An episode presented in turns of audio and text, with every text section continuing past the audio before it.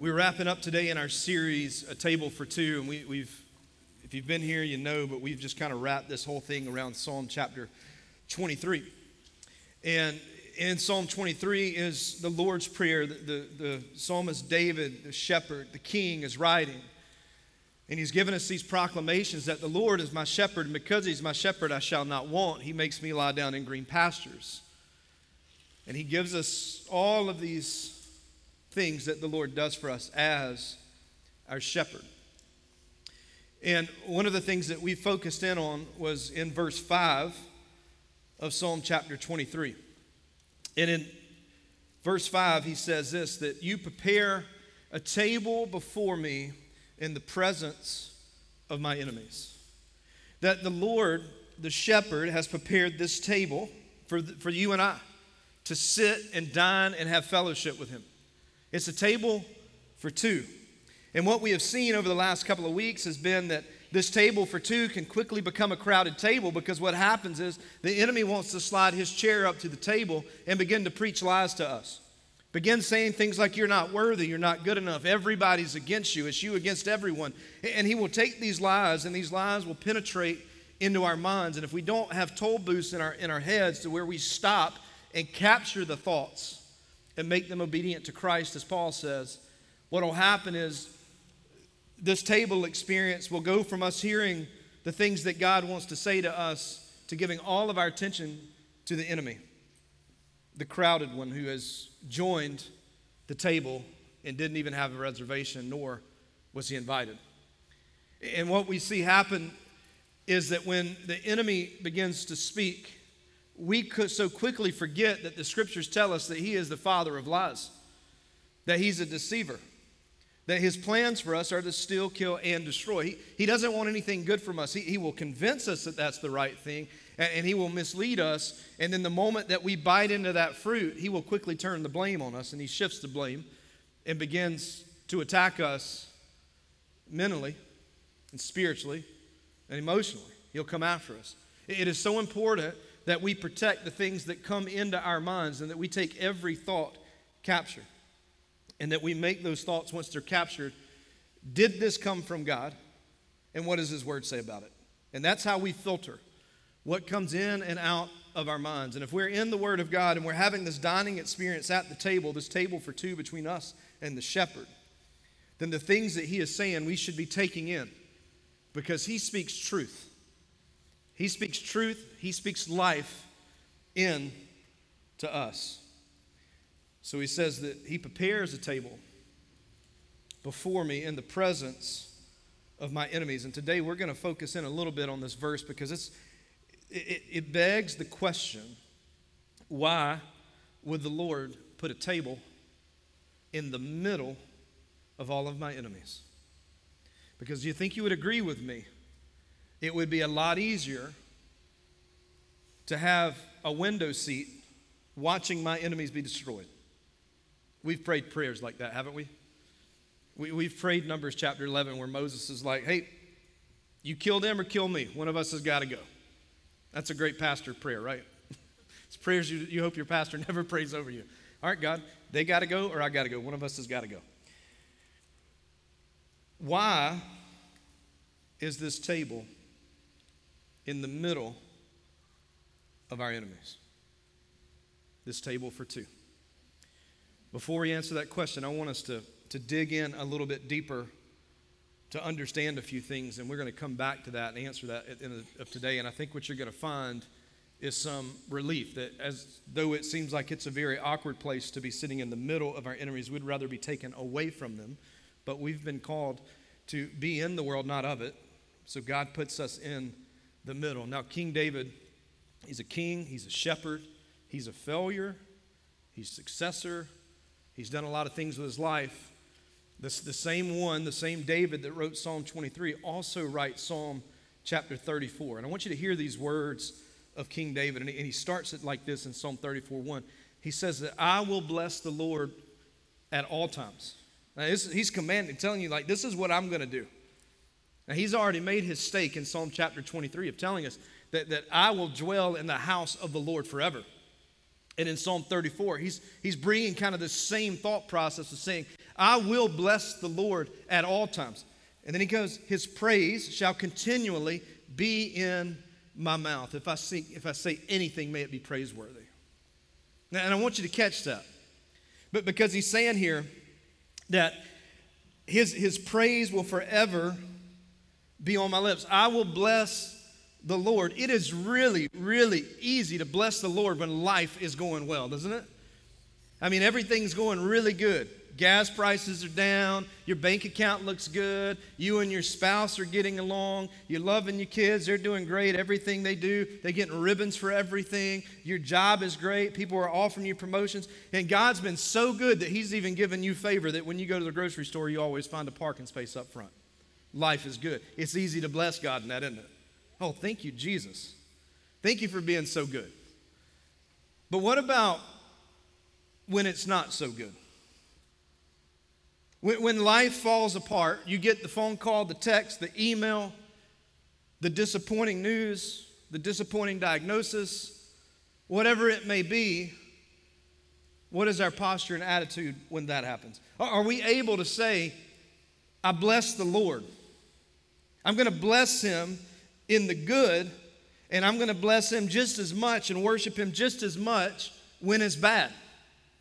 And, and this is what David is saying that I will bless the Lord at all times. It doesn't matter if it's good or if it's bad. It doesn't matter if I'm standing before Goliath without armor on and just a couple of stones and a slingshot. And it doesn't matter if I'm just sitting out in the field trying to find my sheep because one of them got away. My, my, my situation of praise doesn't change. My, my worship is not dictated by my circumstance.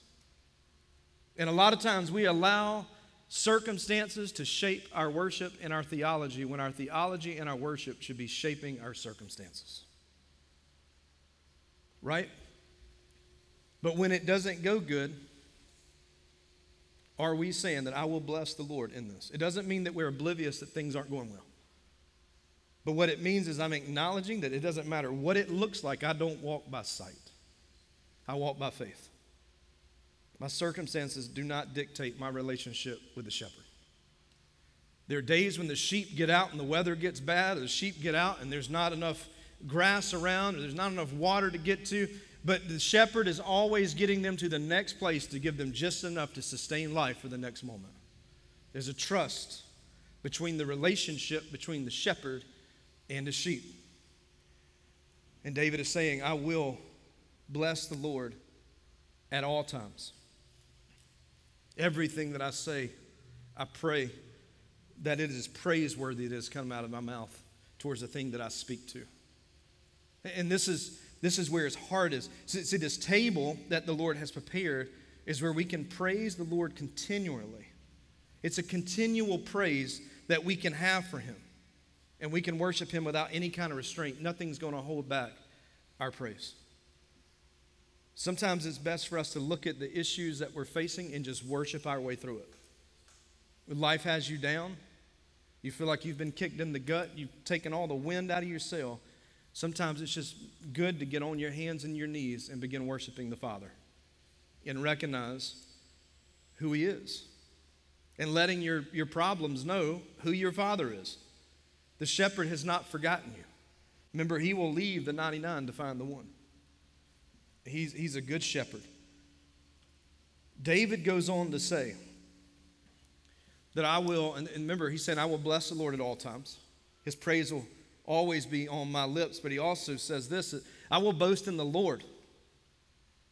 So I will bless him and I will boast in the Lord. Let the afflicted hear and, and rejoice. This whole dining experience is about the shepherd.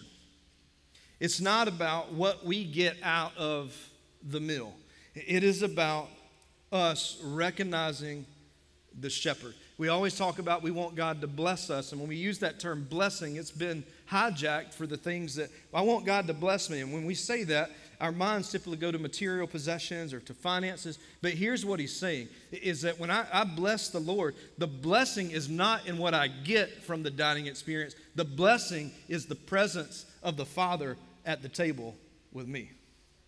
Anything else that we get is bonus points. But if the Lord were to take everything that we have away from us today, his presence is the blessing. And that's was why Moses would say things like, I don't want to go where his presence is not. If his presence stays, I stay. If his presence goes, I go. Because it wasn't about the things. He says, I will make my boast in the Lord. I will make my boast in the Lord. This is all about a life, and this is all about relationship.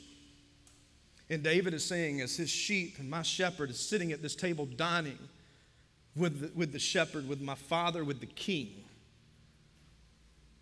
I can't help but talk about it. I can't help but share what is happening at this table with people. Because there's an experience that when we spend time with God, of the things that He speaks over us, the things that He reveals to us through His Spirit, we cannot walk away from an experience and an encounter with the Father and look the same as we did when we came in. You can't. Because everything changes. And he says, So my soul will boast in the Lord.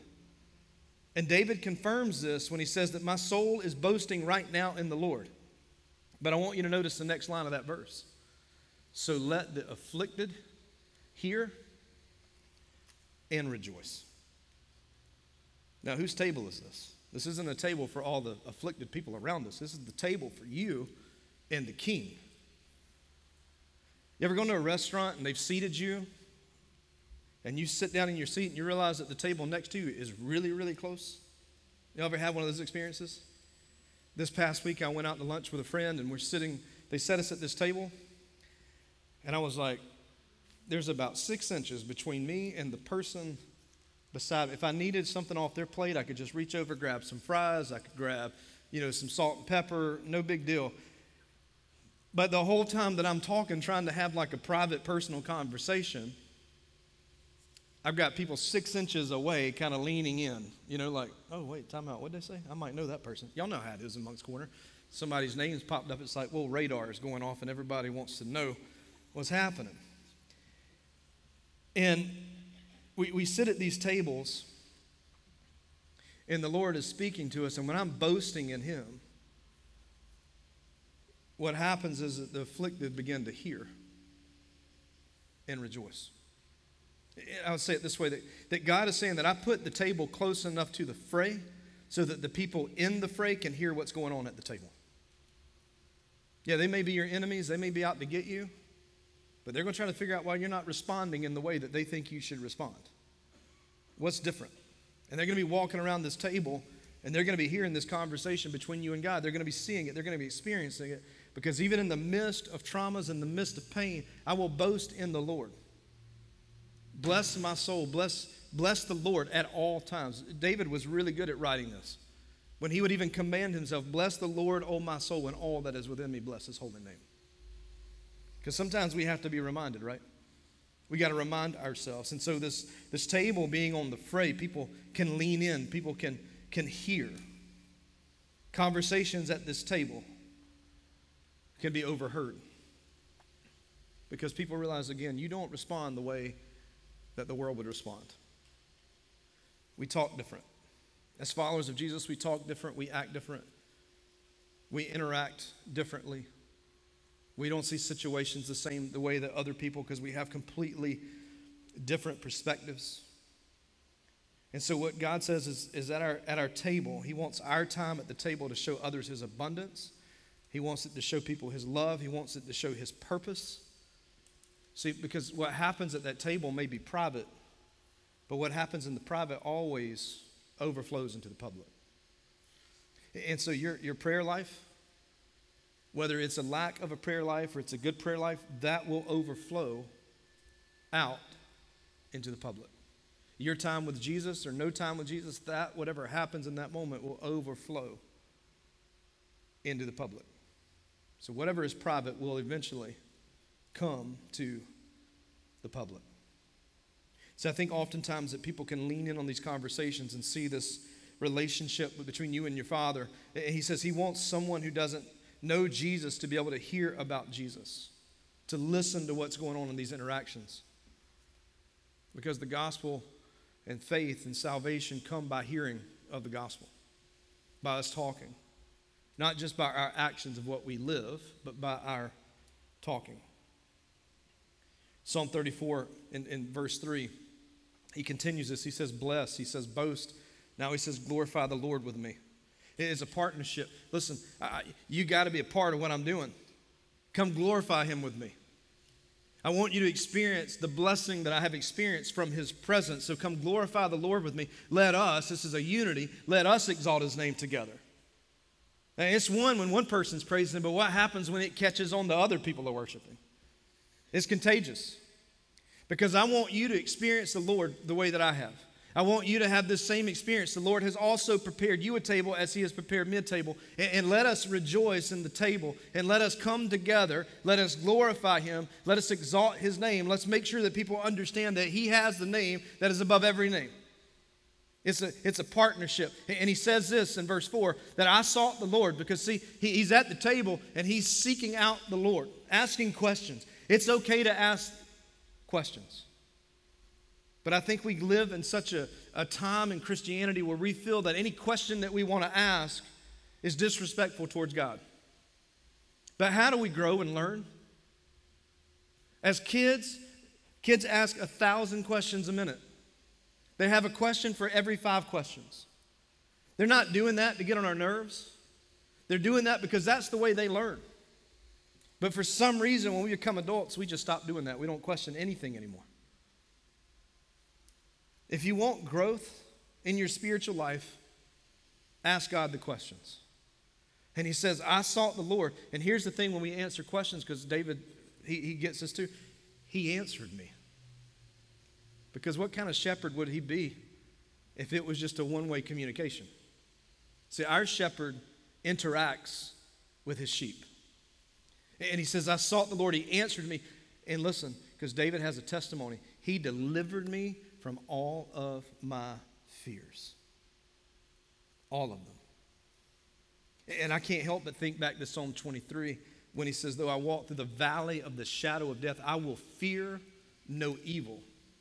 Why? Because I serve a shepherd who is personal. I serve a shepherd who cares. I know a shepherd who provides for me in ways that I could never thought that would provide for me. He has his plans for me. He, he's a shepherd, and when I have questions, he doesn't shame me. He fulfills me. He gives me what I need to be sustained. And I can stand here and say that I will boast and I will bless, and I want you to glorify with me because he has delivered me because his rod and his staff have brought me comfort. The staff's to lead, the rod's to protect. And says, David, what we're seeing is his, his relationship with the shepherd is being shaped by this table. It's not just about showing up to a Sunday service and singing your favorite karaoke songs. It is about communing with the Father in the private and bringing it here to the public. I used to look at people and go, I don't, I don't know how they raise their hands. I don't, I don't know how they sing. I don't know how they they're how they're worshiping like that. I don't that's not me. You know what I realized? That their their worship started before they ever got into this room. Because they were worshiping Jesus Monday, Tuesday, Wednesday, Thursday, Friday, and Saturday. And everything that happened in here was just an overflow of what he had been doing in their week. So I had to realize that I needed to start having some communion with God. Because when I realize what he's done, I can't help but, but boast about him. I can't help but talk about it. I know where I was. I know where I was before Jesus. And I understand that if it wasn't for him, I wouldn't be where I am today. And I'm not talking about status or, or money or any of those things. What I'm talking about is I would be lost. And I would much rather be found and have nothing than be lost and have everything because I have found my everything at the table with the shepherd because he is enough. And he says, So glorify this with me. In the midst of conflict and your worries and your fears, there's an option. Just cry out and seek me. And if you seek me, the Bible says, you will find me. He's not hard to see. He says in verse 5, and this is a powerful verse those who look to him, when you're locking eyes with the king, those who look to him are radiant, and their faces are never covered with shame. See, the one thing the enemy wants to do, and the reason we don't want to confess sin or ask for forgiveness from God is because the enemy tags shame onto that, is condemnation. The Holy Spirit convicts, the enemy condemns. And with condemnation comes shame, with conviction comes liberty. And, and he says, those who look to him, if, I, if I'm sitting at this table that the Lord has prepared and I have locked eyes with the king, I am a reflection of my Father. I am a reflection. This is why Paul would say things in the New Testament like, Follow me as I follow Christ. I'm just trying to reflect him. I'm just trying to do the best that I can to look like Jesus. And I think you would agree that there are often days that we look more like people that need Jesus than we look like people who have Jesus. And can I get an amen on that? Amen. That's me. Put that on my tombstone. Dude looked a lot more like somebody that needed Jesus than someone actually had him. That would be weird walking to the cemetery and seeing that, wouldn't it? But he, he says, those who look to him, those who look to the good shepherd, they will radiate. They'll radiate because they will reflect God. And he says that if, if we have if we have this relationship with him and, and we've recognized that he's a shepherd and we've recognized within the shepherd that he has the name that is above every name so why are we chasing these opportunities to try to have the biggest name if god's already got it?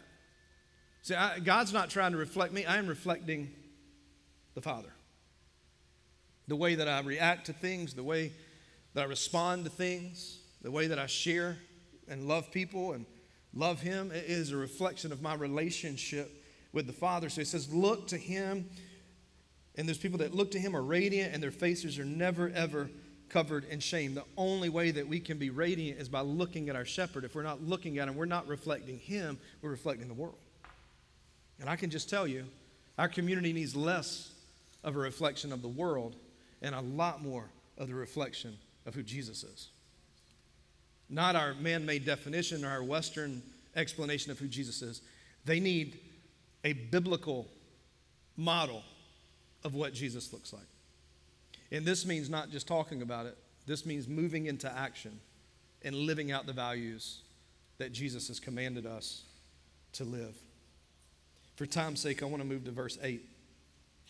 It's one of my favorite verses. But you're sitting at the table and he says, Listen, you're here, taste and see that the Lord is good. What's he saying? I want you to learn by experience. You don't have to take my word for it. Yeah, I'm blessing.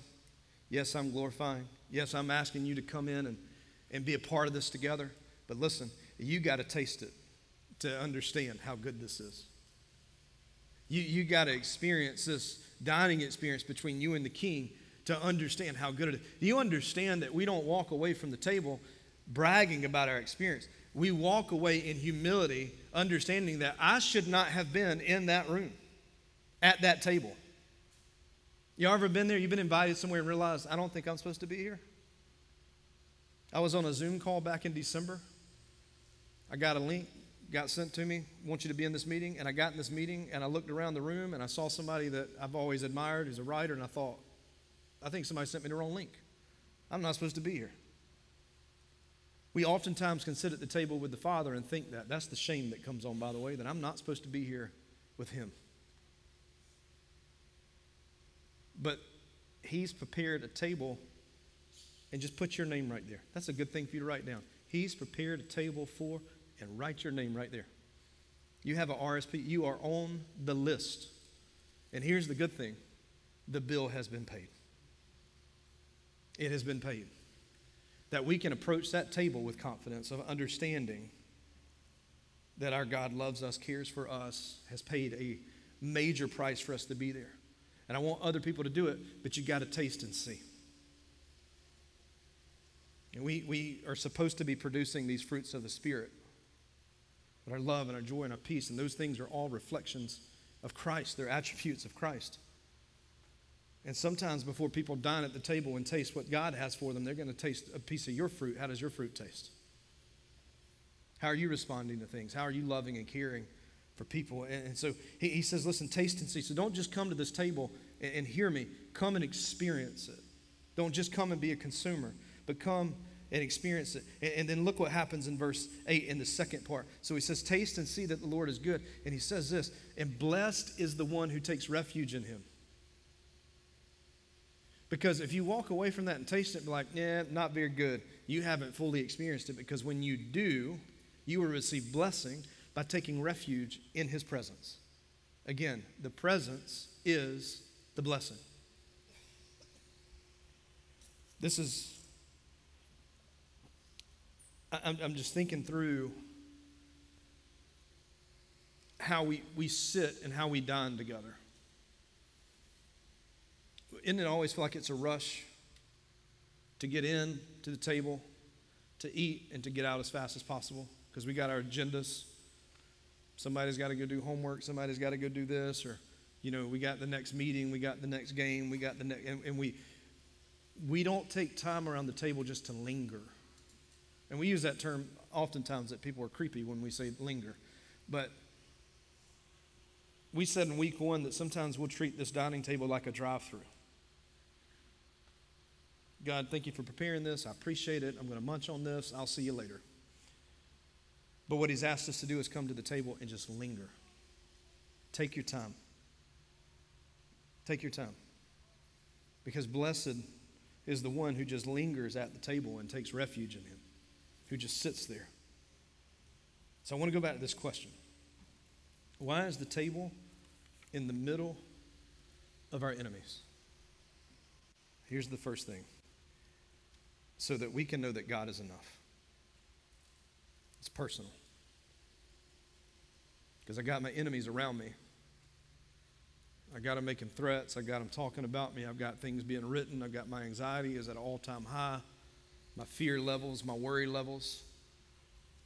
But hey, when I'm dining with the king and I've locked eyes with him, guess what? There's a peace that comes over me. It's, a, it's I don't understand why the attacks are coming. But he's given me a peace that surpasses that understanding. I don't have to know that to have peace. Isn't that good news? You don't have to know why things happen to have peace. Jesus gives peace even in the middle of uncertainty. Because there's only one thing that is certain in uncertainty, and that is Jesus is still king. So this table is in the middle so that we can know that God is enough. Because when we go through difficulties, that's when we grow. Yeah, we can grow into high spots but you think back on your life, the moment that you gave your life to Christ, what were you going through? Your biggest spiritual growth moments in your life, what happened? I'm going to venture out to say there was a difficulty that you were rock bottom and Jesus pulled you out.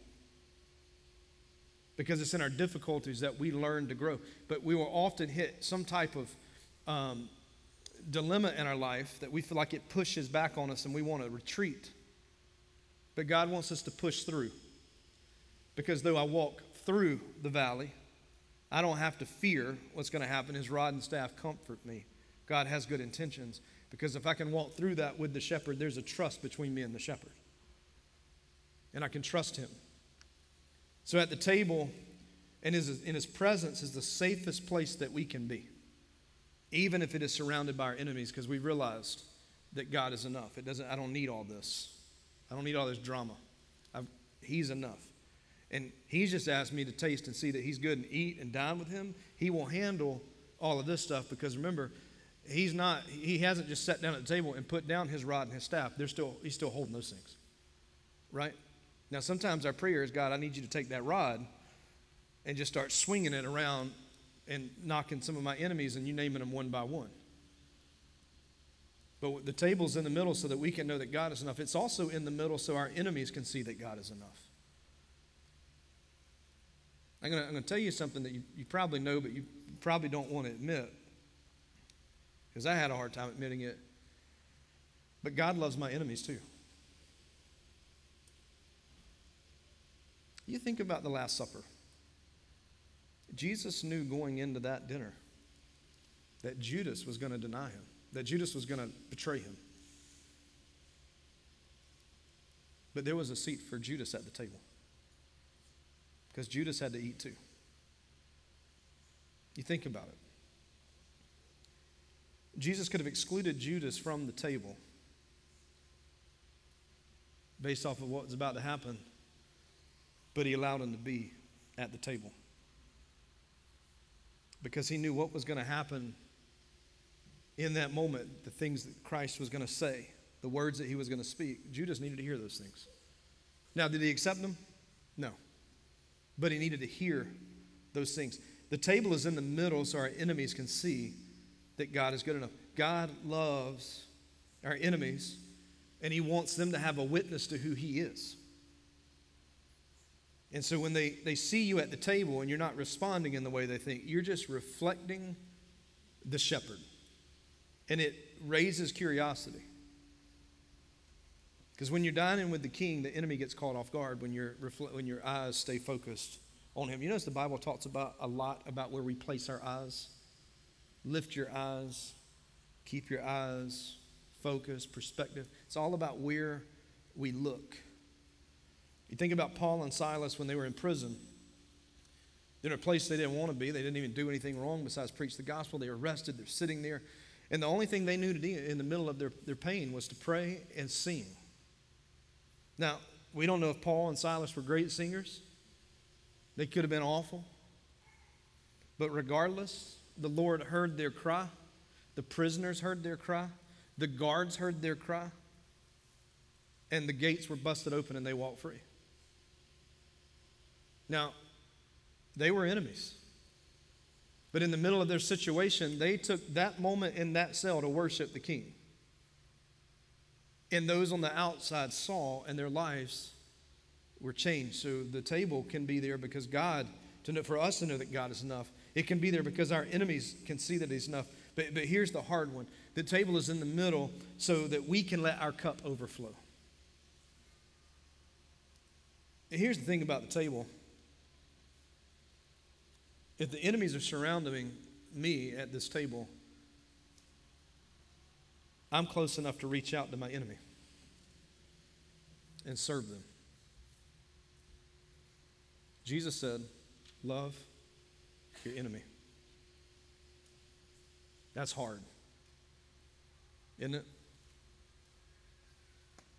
Like, if we could toss out some scriptures that we didn't like, that would probably be one of them. Matter of fact, that'd probably be the first one. But Jesus wants our cup to overflow because we realize the blessing that we're getting at this table, that we have this bountiful harvest before us. We're close enough to reach our enemies. We don't have to be distanced from them. We can give food away. We can love our enemies. We can bless those who curse us. We can speak well of people. But this can only happen if we're locked eyes with the king in the middle. Because the middle gives us proximity to be radiant to what's surrounding us. The question is what are we reflecting? What are we reflecting? See, the table is in the middle because it's the best place for the Lord to get glory. Not on the outskirts, but right in the middle. And so you think about it that me sitting at this table helps me realize that God is enough for me.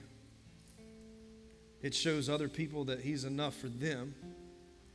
And it stirs up my soul to go and serve and love my enemy. Now, this doesn't mean that you need to show up to your enemy's house today and give them a hug. Because that ain't going to go well for some of you. Right? You'll take that whole laying of hands thing out of context. But what it may mean, and listen, I, I, I had a, a, friend of mine, we were talking through some stuff, and I, I was really ticked at some people. And he said, Listen, you need to spend this season praying more for them than for you. I was like, I don't like that. He said, Well, hold on, I didn't tell you how to pray yet. I was like, Oh, good. What curses can I pray over them? He said, You don't. You pray blessings over them. You pray that they experience God. You pray that they taste and see. Because there's going to be seasons where your enemy is going to get way more prayer than anybody else around you.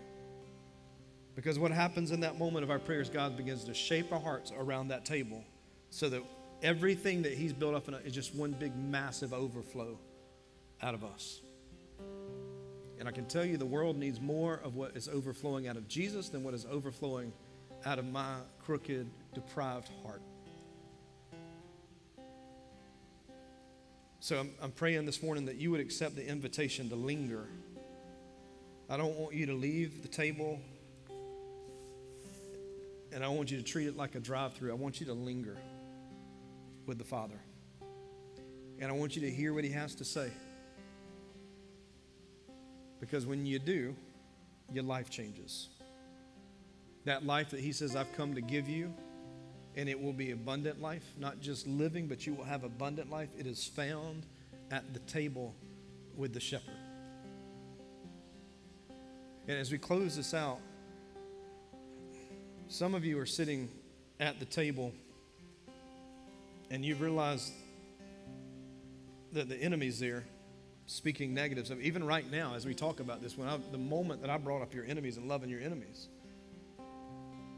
he took advantage of that and he slid that chair right up to the table put his napkin in his lap and he began saying things to you you need to tell him he's got to leave the table you're not invited God's got another party for him. If you'll read book of Revelations, you'll see how that ends. He's not going to like it. But you need to tell the enemy, you got to go. But for some of you, you've never walked up to the table. You've never dined with God. You've never communed with God because we complicate it. Let me tell you, when you go to a restaurant and you sit at the table, it's not very complicated. You just have conversation. Like this past week, as Gretchen, who's over our prayer team, met with our students to teach them how to pray She says, How do you learn how to pray? I asked this question. I took 43 of my eighth grade students this week, and I said, How do you know how to pray? Does somebody give you like a guide? Does somebody? They said, No, we, we, I guess from watching people. Yes, from watching people. I said, that, That's right. And so we, we've been working with our students on how to pray. Right? Because they, they need to know. Because they were complicating prayer because they were trying to read it with words that they didn't even know how to spell. They were trying to say things they didn't know. And so Miss Gretchen has this incredible little, easy, simple, elementary formula that is so impactful. You say, Dear, and you write in if you want to call them Father, God, Jesus, Yahweh, Yeshua, you want to go full Hebrew, like whatever you want to call God. And then it says, um, I think, no, it's, it's um, you're, you are, and you write in what you think God is. Somebody wrote cool. I think that's a good answer. But I started going through this with my kids, and I started hearing words like, you know what? He's pretty, he's pretty mighty. He's pretty powerful. So, yeah, he is. But then we got to the next line God, please forgive me for. And I thought, this is where we're going to really find out about these prayers. Because I was expecting, forgive me for my sins. But no, and if you're a teacher here at St. John's, blot this part out. God, please forgive me because I did cheat on that math test. And I shouldn't have. God, please forgive me because when I got out of the car this morning, I said some things to my mom that I should not have said.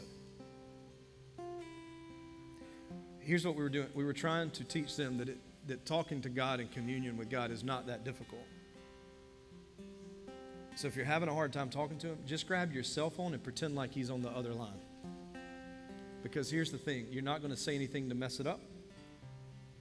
He's not going to hold it over you and be like, I ain't talking to you.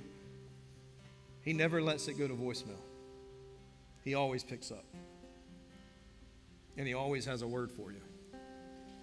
All you got to do is sit at the table and say, Father, I'm here. But I'm praying that today you will dine with Him. Because when you do, our church looks different, our community looks different, the kingdom of God gets ushered in to earth. So let me pray for you today. Father, I, I thank you for each person that's here.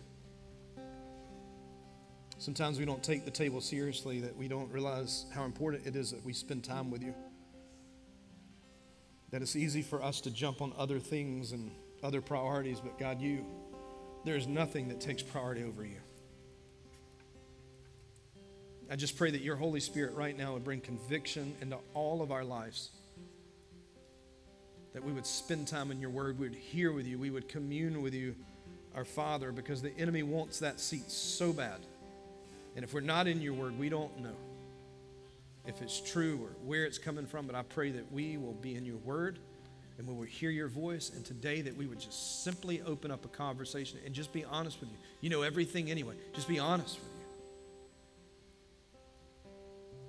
Lord, I pray right now that our church would recognize the blessing of your presence.